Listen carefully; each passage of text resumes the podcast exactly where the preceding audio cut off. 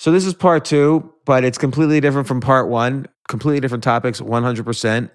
And what this episode ultimately boiled down to is when should you give up on something that's important to you? And we also talk about some BS that's been happening in college campuses lately and, you know, some things that have been personally hitting both of us. So here's Brian Keating again. Enjoy.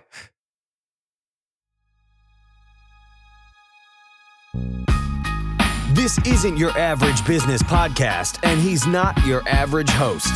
This is the James Altucher Show.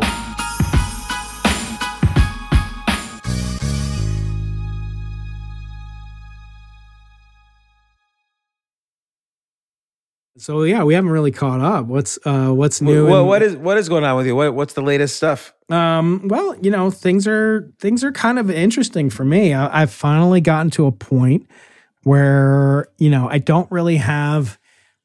I, I would say I am. I've accomplished a lot of stuff in the last few years. I've had last year was my best year, you know, that I've ever had in my whole life. I had just incredible trips and and fun family time and great stuff at work. And uh, I was on your podcast a couple times The highlight of the year? and you helped me uh, prepare for my Joe Rogan podcast. That was the last time we talked back in August, I think.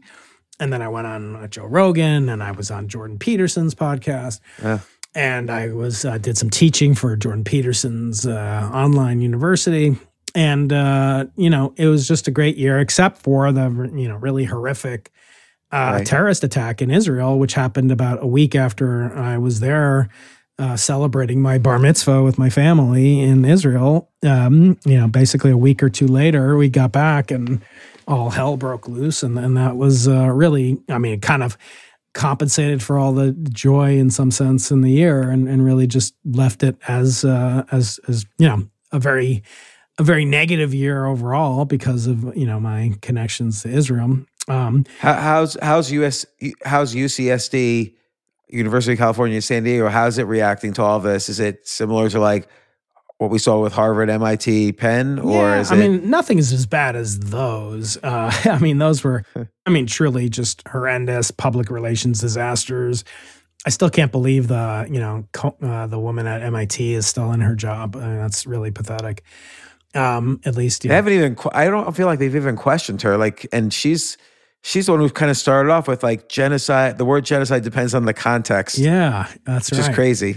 Yeah, I, I, I've uh, just never seen such you know incredible you know cowardice and just unwillingness to call you know something horrific uh, by by its real name. And it wasn't. It it was just if you if you told me you know there'd be the worst terrorist attack, you know the equivalent of you know 10 9/11s uh, for this country the size of Israel, and then the next day at my campus there'd be uh, there'd be you know kind of uh, vigils to commemorate the martyrs of Palestine, and uh, and then there eventually there was an ISIS flag flown in front of the student government voting to declare anti-Semitism, condemn anti-Semitism, which failed.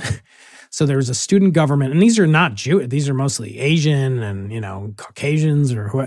Almost none of them are Jewish on the student senate, and there were like the students for Palestine were putting up ISIS flags in front of the student center building and telling them they're complicit in genocide. And you know this happened within weeks of the worst massacre in, in you know modern history since the Holocaust. And it was just you know What I don't understand, like, the, first off, there's so many like, whenever someone argues about this, whatever side, it always comes up. Okay, the killing. it- There, there's this kind of straw man argument. Israel's bombing Gaza. The killing of children is, an, we all can agree, it's an evil thing. And yes, that's a that's like a true statement. Killing children is an evil thing. It just so happens now Israel's bombing Gaza. Children are being killed. But how come the so so there's this straw man kind of argument to kind of fit it into that uh, model. But meanwhile, if like someone robs a bank, they go to jail unless they return the money, and they still go to jail. They committed a crime, but maybe the crime is lessened if they try to undo the damage of the crime, which can't be done when there's murders and rape and all that kind of stuff. So how come the same people say, okay, well, we can stop the killing of children, we can prevent it, if all the hostages are returned and the leaders of Hamas, who are criminals, are turned over. So how come? Uh, that's what I don't understand is why does it like AOC? You know, all these people, and and AOC is very talented politician, whatever. But they're all saying ceasefire immediately. There was hostages taken. There's even American hostages taken. Oh, yeah. Like, why weren't they calling for that? Yeah, I mean, there's just no, there's no consistency. I think you know Israel's. You know, Douglas Murray said something. You know, like Israel's the only country that can't win a war, but it also can't lose a war. Like you, the, they're the only country where you could tell another country how they should react to the slaughter of their civilians. You know, and and so there's there's been I think that there's you know, a narrative that Israel's the you know colonializers and they're white and they're successful, which is all lie. Lie. I mean, I was there in September in the high holidays, and so ordinary Jews don't work during the high holidays, but there's a ton of Arab and Muslim and Bedouin and Druze and all sorts of other uh, uh, Israeli citizens. I mean, they're 20% of the uh, uh, Israeli population are not Jews.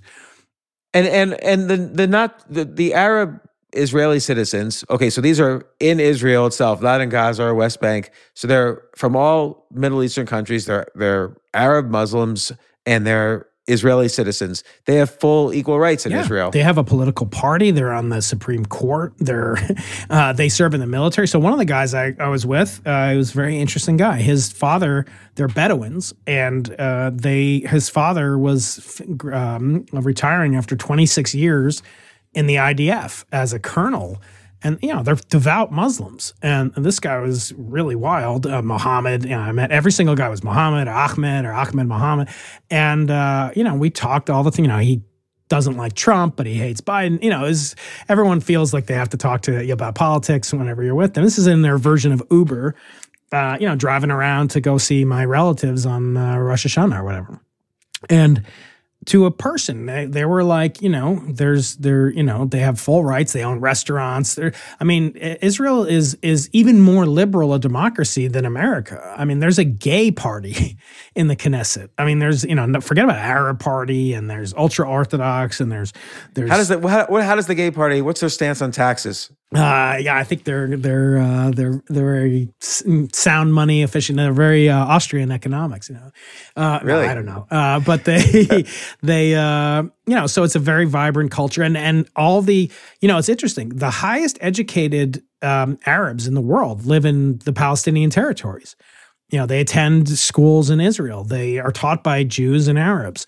Uh, there are, you know, incredible social programs for them. They serve in the military. I mean, it, it- to call them, you know, just the the world is is there's a special hatred of Jews, and it's always been that way. And Jews have faced this. I I thought that anti-Semitism was kind of overblown. I, I said, well, you know, you have all these you know, you know kind of crazy people and yeah of course you're always going to have you know there's 10% of the population thinks that aliens are visiting us right now or you know elvis presley is still alive and you know 10% of the population are alcoholic felons and you know so of course you're going to have some nut job. I, I didn't think there were no anti-semites but just a degree and the virulence and the hatred of you know tearing down posters you know there's a one year old baby you know turned one year old today and is a hostage i mean this has never happened in, in modern warfare and then you know they have plenty of rockets you know i remember they said like gaza is going to be out of fuel and the hospitals are going to be out of fuel and food and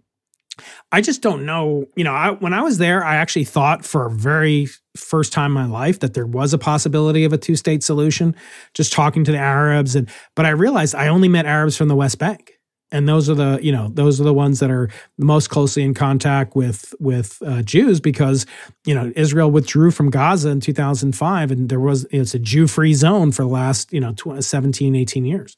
But in the West Bank, you know, Jews and Christians and I was there with one of my wife's friends and and you know our whole family and she went to Bethlehem and and you know she's a Christian and you know it was it was wonderful but you know now I think there's absolutely zero chance I don't see there's any possibility of you know there's even more support now in the West Bank for Hamas than there is in Gaza. Like Gaza's totally destroyed and reeling from it. And you know, uh, I, I'd been sympathetic to the Palestinian cause, but I mean, there's just no way you can envision making peace with with people that will come like it wasn't just the military wing of Hamas it was civilians. There was like a thousand civilians that came into into the kibbutzes and and those were people that had worked in the and you know done you know in the restaurants and in the kibbutzes and they you know they had work permits like we have people from Tijuana that come to San Diego every day I mean if they were launching rockets and and cutting off the heads of babies and burning whole families alive and videotaping it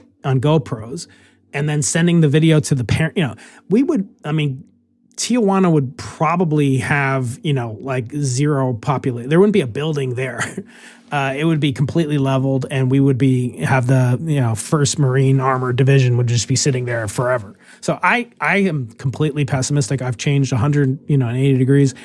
I don't think there's any hope of peace. You know, right now I think that there's you know there's calls for it, but um, so it's been you know you asked me, yeah, how am I doing? So it's it's been pretty rough on campus as well. I mean, you have people, um, you know, that my students that I teach. I have a student. Um, I won't say his name, but he's a devout, you know, Muslim, and you know, and he's super. He's just like so sweet. He's the he's the only one of my students, and I have Jewish students. you know, he's like, "How are you doing? How have things been?" I've had many Muslim students. I've I've never once thought I should boycott and uh, and and protest Palestinians. They shouldn't even be allowed to come to campus. And and this is like common now that they don't want my Israeli colleagues to visit campus. They don't want us investing in companies that do business. And I'm I'm just thinking like I'm teaching these students and and you can't teach someone that you don't like. You cannot teach someone that you don't trust. And similarly, you can't learn from someone who you don't like. Like so if these students are with me and I'm and I'm very vocal and I've been quoted in newspapers and and in the Chronicle of Higher Education and you know, they know how I am. So I it's just like an untenable situation how campus became the focal point for both Israel Palestine relations and for anti Semitism and the greatest display of anti Semitism since the Holocaust, it's just, it's completely blown me away. And it's something I feel unsafe, you know, being in a place that, you know, this, this campus, it's the, the, the leadership is, is just so equivocal. Um, and and not just taking a stance. Look, we're not supporting any anything. Hamas is a terrorist organization. So when you say you you, you want to have a vigil for the martyrs, you're saying that they what they did is martyrdom, and that's legitimate. And the killing of innocent civilians and rape and hostage taking and beheading is okay. And so to have this on the you know place where you know there should be the the most revered intellectual scholarship uh, undertaken, it's it's it's truly ridiculous. And I'm a professor. I have students that are like terrible. They had to call the police. They were had to be evacuated from this meeting where they had the ISIS flag on display outside. You know, like some young girl, you know, Jew Jewish girl, she can't take you know defend her. They're screaming in her face and holding up an ISIS flag. And this is at UCSD. It's not a political. It's not Berkeley. It's not Columbia. And so uh, I think you know we've we've let in a lot of people into our campuses that don't share American values and and um, don't see the virtue of the only democracy in the Middle East. It's it's kind of uh, been a real eye opener for me. But yeah, and it's an eye opener in the sense that, like you said, I didn't realize it was so big. The the eagerness to which they they wanted to cling to a cause that was anti-Semitic. Yeah, like I didn't realize how big that was in in terms of the population percentage of the population of the U.S. They would never say it. I mean, I got people. email after email. Look, I got emails from the chancellor, from the board of regents, from the president of the whole UC system. You know, when Roe versus Wade was repealed, you know, there's psychological services available to you, and there's this and that, and you may have a safe space, and and if you want to have counseling and then you know for days after this it was like you know we we are troubled by the events in the middle east you know. Uh, and only after you know hundreds of professors and students and you know huge uproar. And and and we asked our our chancellor to to uh, confirm that you know whether or not genocide is context dependent and he never responded about it.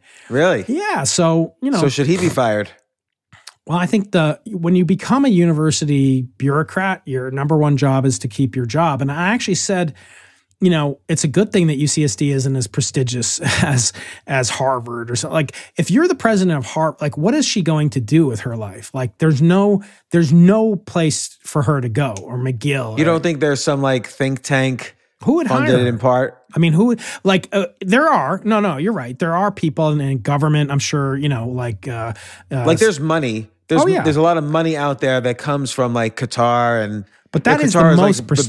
biggest yes, funder. that's right. But that is the most prestigious. In other words, she achieved the apex of my profession, which is president of the world's most prestigious university. Right? There's nowhere to go in that contextual domain but down. And so, But she is making. She's still a professor there, making a million a year. but think about it. She's been out of the career of being a professor. She hasn't taught a class in 20 years.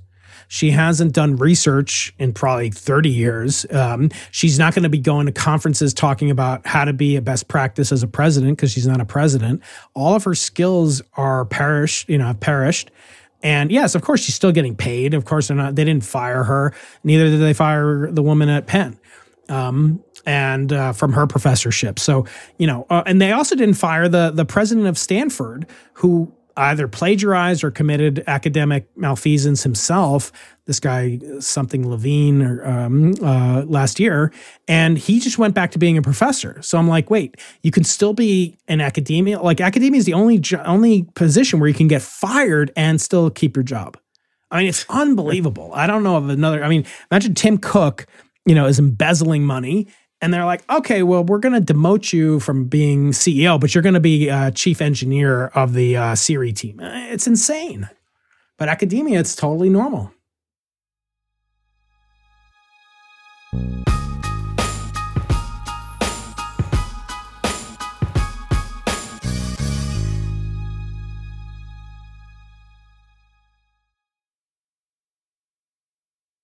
So, so like you said, this totally transformed the year for you, making it a net negative, your your best Yeah. year ever. Do you this year? What's going on? Like, obviously, it's this, it's the same thing is happening, but do you have any? How's the podcast going? How, do you have any projects on the horizon? Yeah, the podcast has been going really well. I it hit like right after I was on your show and Rogan's show. I hit number 71 podcast in the world. Wow, That was pretty cool on Spotify. that is cool. And uh, yeah, it's it's really Last time I was number one was like 2016, maybe. yeah. You know, because it's a function also of how many new signups you get. That's you Must have gotten a lot of new signups Mhm. after uh, uh, yeah. Rogan. Yeah. So that was that was great. And you know, we we kind of kept in touch a little bit, and I'm supposed to maybe see him in in April for this eclipse that's going through Texas. Um, and uh, really, I'm kind of in this interesting phase right now where I'm just really trying to tune in, you know, be with the family, uh, concentrate on my research. So the Simons Observatory is going to hopefully start taking data in Do April. do you think? Do you think you're depressed a little bit? Um, I mean, it's impossible not to be depressed from everything that's happened, you know, in, in Israel. I mean, and and just feeling like I chose this profession, the life of the mind, and this is all I've ever wanted to do and all I could do.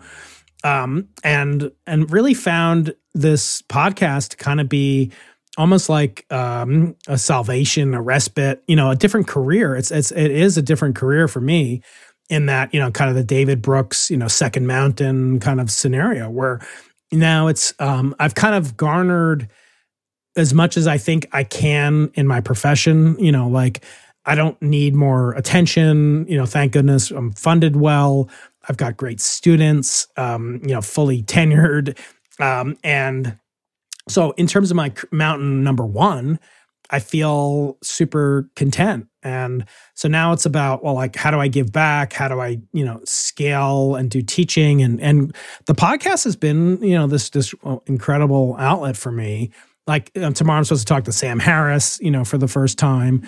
Um, oh, really? You haven't had Sam Harris on? no, no. I mean, you know, it was yeah. For a while, it was you know kind of like, well, do I want to talk to him? Is it going to be you know beneficial? Is it you know my because because you know he got very political on one hand, and and he kind of withdrew from you know social media on another hand, and I didn't want to talk to him about you know the same old stuff of you know well, what do you think of the Biden laptop and um, so you know, I really want to do. So I've kind of pivoted. Like this, this the way that I want to do podcasting now is I used to feel a lot of pressure, and it's thanks to you, you know, or blaming you in, in some ways because you prepare so well, and you always kind of conveyed that one of your superpowers was like how well, you know, how much you invested in research and reading, you know, books and stuff. And I just kind of got a little burned out from that. Like, uh, do I have to read the entire book of you know every single thing that Sam Harris has ever read, you know, before I uh, written before I go and interview him? No, I. I, I mean, I've read quite a bit of Sam Harris books in in in the back in the day. I he sometimes actually I avoid some guests because it's too much to read. Yeah, I know. You know, for him it certainly is. And you know, so now I'm like, well, why don't I lean into what's unique about me? Uh, for example, do you know Morgan Housel, this guy who wrote The Psychology Yeah. of Money? Like he's Yeah, yeah. supposed to come on in a couple weeks. He has a good new book out. Yeah, Um, the- I just ordered it. Uh, Same as ever. Oh yeah, Yeah. yeah, It sounds really good. It is it is really good. But he's done so many interviews. Like he he's he's really good at doing interviews and he's got his own podcast. And so I was like, I want to have you on, but I don't want to I don't want to spend a single second talking about your book. In fact, I've picked up like where these people are interested in science or uh, consciousness or thing. And like sometimes he'll just talk about like, oh, Einstein said this about compound interest. And so I'm like, well, let's go into that. Let's not talk about, well, you know, we should uh, invest in in in um, in stocks, you know, in Pepsi, and you know, uh, that's boring. He's talked about that ad nauseum. So I, I agree with that approach. I think all these podcasts are better as conversations. yeah, And I think to some extent, you know, I watch a lot of podcasts, I see a lot of podcasts. I kind of learned that not only from experience doing podcasts, but from watching Joe Rogan, who I think mm. is an, obviously exceptionally good. And he d- where he, reads zero. He has. I don't yeah, think he he's just turns a into a conversation. Yeah, it's and he, I sent him my books before I went. He didn't open them up. I don't even think they were there. Um, but he likes to design kind of the vibe and and make sure that the conversation is in a state of flow and and and you know he just you're with him and you just feel like you're extremely important and there's something about being in person. And I, know that you know you've done mostly and I've done mostly remote interviews in the No, past. I've done mostly in person until COVID. Yeah. So the first No, I know, half yeah. of, of my history was all in person. And now this second half since March 2020 has been mostly remote. There's been a, there's pros and cons to both because I can do more podcasts remote. Yeah. And it opens me up to a larger number. They don't have to be in New York City, for instance, for me to do, do a podcast with them. But uh, you know, it's it's different. I asked Sam Harris, you know, because he lives in Los Angeles, and I was like, you know, I could come up there very easily, and you know, my friend Eric Weinstein, and you know, kind of introduced me to him. And uh, he's like, no, I'd rather do it remote. so, you know, it just made him feel more. And I can understand that. Like, he doesn't know who I am. I mean, he could look it up, but like, how much research is it's a lower stakes when you're remote because you just show up on a on a on a video screen. I do feel like there's something to be said about doing stuff in person. I, I did one with Brian Greene when I was in Manhattan in November, and that was really cool to be in his office. And you know, there's a different vibe set when you're in person. But um, yeah, I don't know if it's if it's like uh, you know if if I should kind of lean in in that in that sense and and you know tr- try to figure out. I've I've kind of tried to stop doing any kind of advertising or any kind of you know I just do the automatic advertising on YouTube and and I do the automatic advertising on you know a Megaphone or you know Spotify and not having and because I was like, what do I need? I don't know, like, do I even need to get money from the podcast? I mean, doesn't that make my life? I mean, I know it's your job and that's that's great and you should get paid for it. But you know, dealing with sponsors and then deadlines and then oh, they didn't like the way you read this link and you said dot com, but it's really dot or. You know, I'm just like, damn, I, now I have a boss. Like, I, I don't need that anymore. So I'm trying to withdraw from you know any any you know saying no in the power of no and trying to you know just do what I enjoy about it. Um, so no, I wouldn't say you know depression. I, I would say the question of of like what is is there a goal with podcasting? Is it an infinite game? Do you just want to keep doing it forever? You know, if it's not my job, I get you know I get rewarded for it. Um, you know, I have a big team now doing my YouTube videos, which has really exploded. You know, I've got over two hundred thousand. Yeah, you do really good on on YouTube. I Um, yeah. never really c- caught that wave. Yeah, it's it's the only way to get discovery, right? I mean, there's no podcast advertising that really works. And now with Google, I don't know if you know this, but you know, Google Podcasts is going away. So I think they're driving everybody to YouTube podcasts. So it'll be interesting to see what happens with your, you know, kind of YouTube following and downloads once Well, that- you know, I, I I I think if you have subscribers, they stay. Yeah. So I haven't really, I haven't really, I grow subscribers, but not as much as like you did after you were on Joe Rogan. Like Yeah. growing subscribers is, is difficult, but maintaining subscribers is not so difficult. Yeah. And I'm very happy I've maintained, you know, Yeah. I started off with a nice audience and I've maintained it. Yeah, I mean, you're, you've been doing it, you know, almost as long as anybody, and I just I've really enjoyed like meeting, you know, the people I've met, like uh, Jordan Harbinger. I met him in person finally. He came down to San Oh, Diego. He's such a good guy. Yeah, I actually met him like the day before October, you know, seventh. he came Oh to my my, house for it was a holiday, so we had uh, you know, and he's Jewish, so we we had a, a meal together. I didn't know he was Jewish. Yeah, I don't he's think Jewish. I knew that. Yeah, he's trying to get Israeli citizenship. Uh, Really? Yeah, he's always uh, he's always trying to you know make sure he's got a parachute you know to get out of get out of town if he needs to. But um, You would have a fun. By the way, it's not in your category at all. But you would have you would have a fun time talking to Noah Kagan, who was just on my podcast. No, no, yeah, Noah's a good friend. He's been to my house many Oh. times for Shabbat. Yeah, Oh, no, he's okay, got his, he's got his new book out. Yeah, no, he's uh he's uh he's a character. He's he's been really hustling for many years. Yeah, I met him Yeah. three or four years ago. I forget how I just followed him on his podcast, and yeah, I've been watching him. I have a copy of his book somewhere here because he was he's going to come on my podcast, but I'm like, it's just a bunch of STEM, you know, nerds. Uh, I don't think you're going to sell any books, and he was cool. Uh, you know, I, I got to read it, and yeah, he's he's he's a great guy. Um, Yeah. The other guys, yeah, I mean, I've gotten close with Jordan Peterson. He's he's super super interesting guy. He's always under attack. That guy is, you know, he's he's got more kind of people attacking him than than any person should ever have. Yeah. But um, he he's a soulful. He's a very sweet guy. I mean, for someone who's Yeah. as bombastic, as aggressive, he doesn't take any crap, and. uh and he's just incredibly courageous. And I don't know, he's got the weight of the world on his shoulders. It's it's incredible. Yeah. So yeah, I- that I've- was good. He, he he's been on my podcast before, and uh, Yeah. I kind of used it like I took his the fact that he's a therapist more than the fact that he's like this modern day philosopher, and I basically had like a therapy session. yeah, I know. Actually, th- you should know the day I recorded his podcast back in March of 2023. Uh, I was listening to your podcast with him. Uh, because I there are most of his interviews are just like so abstract. Like, and by the way, when I was on his podcast, I didn't talk about like transgender, and it was only about black hole. It was just like the first part of this pod. It was only about cosmology, the Big Bang, philosophy, religion, uh, and he's he's just an incredibly deep individual. So yeah, I mean, I, I I guess well, what's what's what do you have on the horizon? Is it just like are you you know kind of because your kids are gone, right? They're out of the house, right?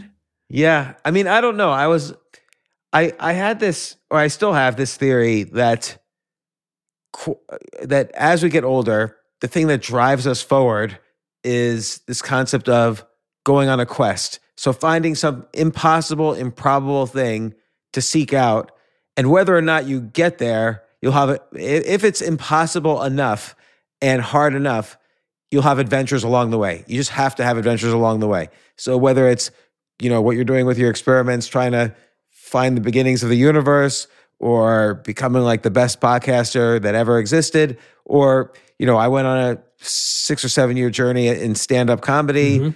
i went on and and for the past couple years i've been trying to you know i was a competitive chess master when i was younger and i've been trying to uh, my my listeners have heard this but there's a new twist as of this week Oh yeah. uh, I, I've been I've been trying to get back to my old rank, oh yeah. my old rating in chess, and so I've been playing in tournaments, and you know, you keep the title master forever, but your rating goes up and down, yeah. and I just after a 25 year break, it looks like I just can't do it. I'm, Mm-hmm. I'm almost at the point of giving up on this Mm. particular quest.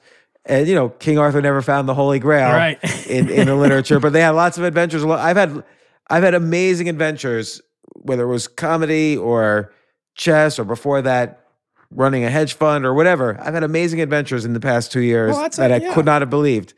But I just don't know if I could do it. And so I have to figure out what to do next.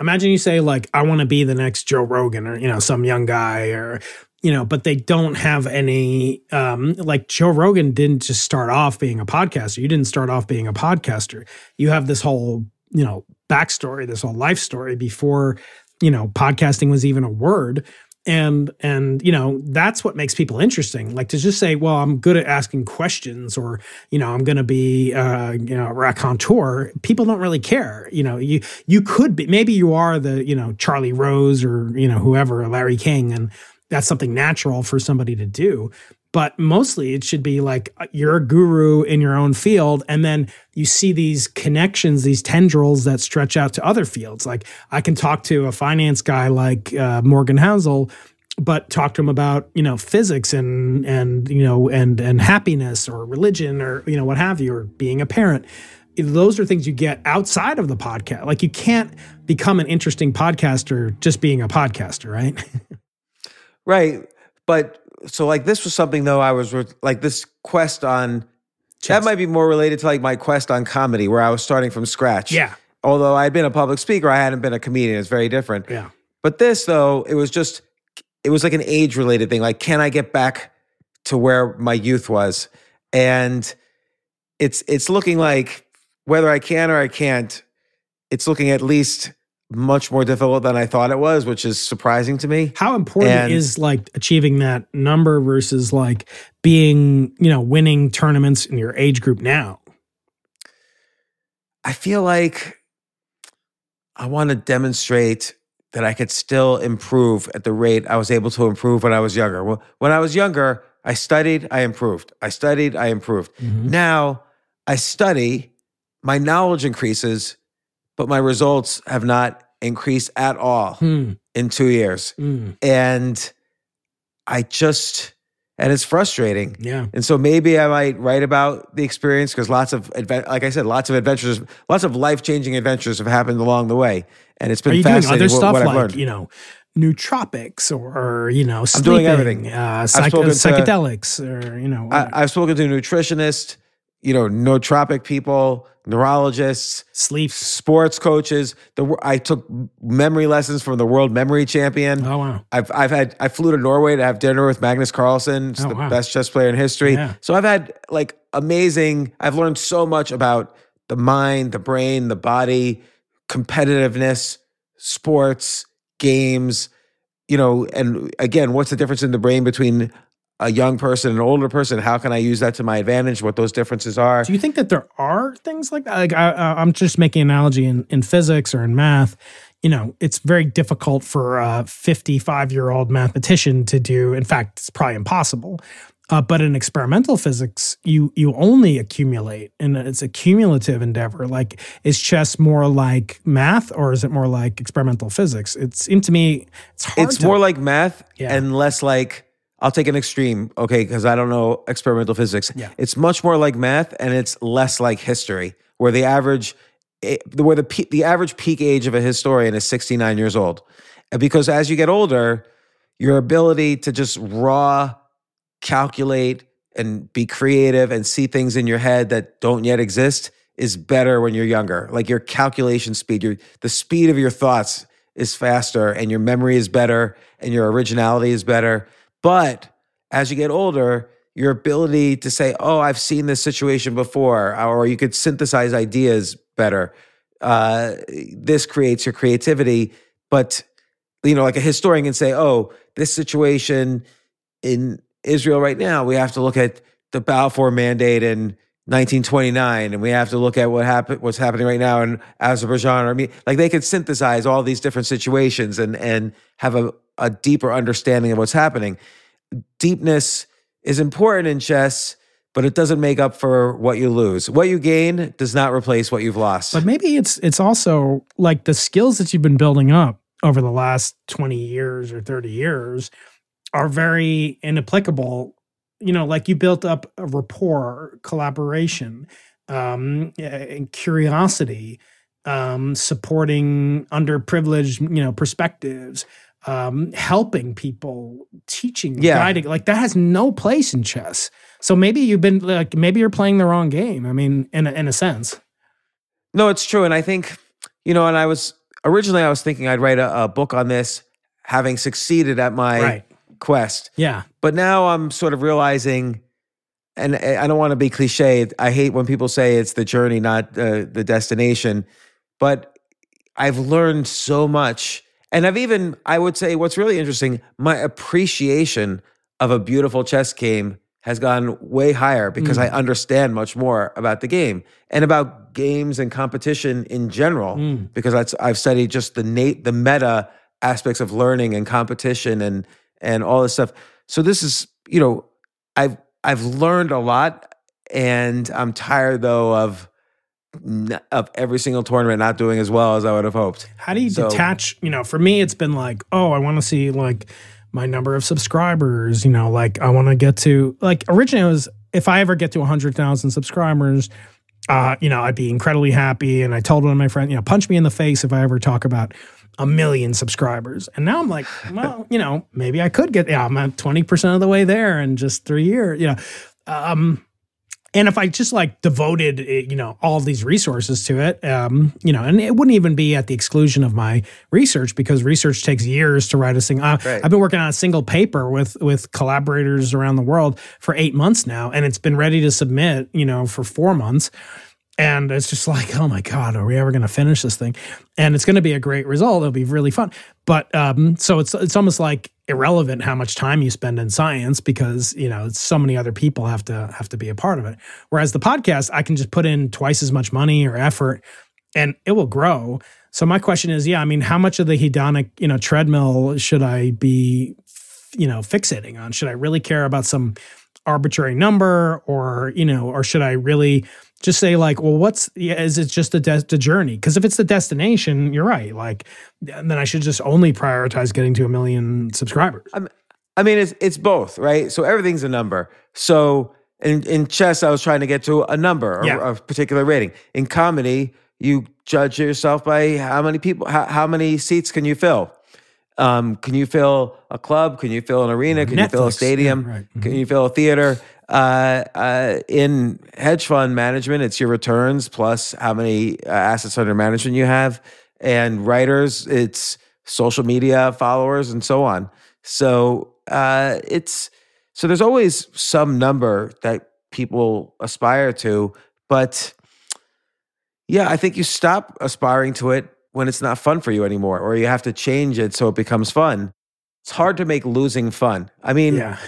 on the one hand, you can say every lo- you you really only it is true you only do learn from the losses because it, like if there's something fundamental that you missed that you need to learn, there's a blind spot. Now you could a game you win, you didn't have any you didn't have as many blind spots you know theoretically. So there's not as much to learn, but when you lose you or in anything and when you make a mistake in anything, Yeah. what was the not only what was the mistake so you don't repeat it but what was the style of thinking that you had that led to that mistake or Mm-hmm. what concept did you not understand and I'm not, I'm not talking about chess i'm talking about investing or physics or anything No, but uh, uh, you know so but when it when it stops to become fun even acknowledging that losses are uh, and suffering is a, lo- a learning experience that's when you really have to start questioning it and i don't know if i'm giving up too early if i was too impatient but it's never been hard for me before to improve at this domain Mm. and uh, now it, it seems to be extra. I've never spent like two straight years studying chess in my life. I Mm. had a one year period one time, another year period another time, and I was a got, hit the master level, and then I stopped. Mm. And now it's like, oh, I'm beating myself up every day about this, and then I go to a tournament and I'll lose games that I felt I shouldn't have lost.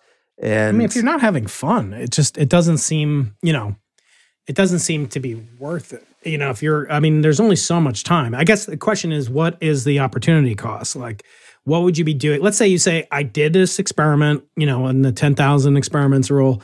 I did it, and you know, some most experiments fail, right? I mean, Yeah, I don't have And to I wouldn't say that. this was a failure. Like No, I no. learned, I learned a huge amount because I was able to learn with a goal in mind. So I think that helps learning. Yeah. And that that actually probably unlocked different opportunities and, and experiences. And so no, there was no way, in no sense did you lose. You can't lose. But um, but what else would you be doing right now? I mean, I, what other things like light you up and make you interested. I mean, obviously writing books, but you know, I've kind of felt like writing books. I am writing another book, but it's it's another version of my Think Like a Nobel Prize series. You know, where I've interviewed another nine Nobel Prize winners, and I'm going to just take those learnings and put them in a book. And I, I I've I've not written as much, and I I I've been writing since 1990. I love writing. Yeah. I love the art of writing. Um, so that's something I, you know, I could write about this experience and all the adventures I went through, and it was a Mhm. big roller coaster in, in a lot of ways, not just about chess. And so I'm thinking about how to write about it, but you know, now I just have a different conclusion than I thought I would have. So which is always more what- interesting. I mean, I always cost. feel like you know, if you want to bore somebody, tell them about your great vacation to Paris. You know, whereas if you tell them like, oh, I almost got you know uh, kidnapped and uh, you know and brought to Yeah, like the- if like if Brad Pitt wrote a book on uh, how to pick up girls, it would it, wouldn't be that interesting for for me. So uh, if I wrote that book, everybody should read it. By the way, uh, all right, James. Well, this has been fun. Let's do it every uh, more more often. yeah, I should go on your podcast at some point. We should uh, That'd be fun. do a round trip, uh, Yeah. round trip to the sun. Let's do it. I want to come back. I want to come visit you out there, and obviously you're back here. Maybe we should do a you know ten year reunion of uh, of TEDx San Diego. you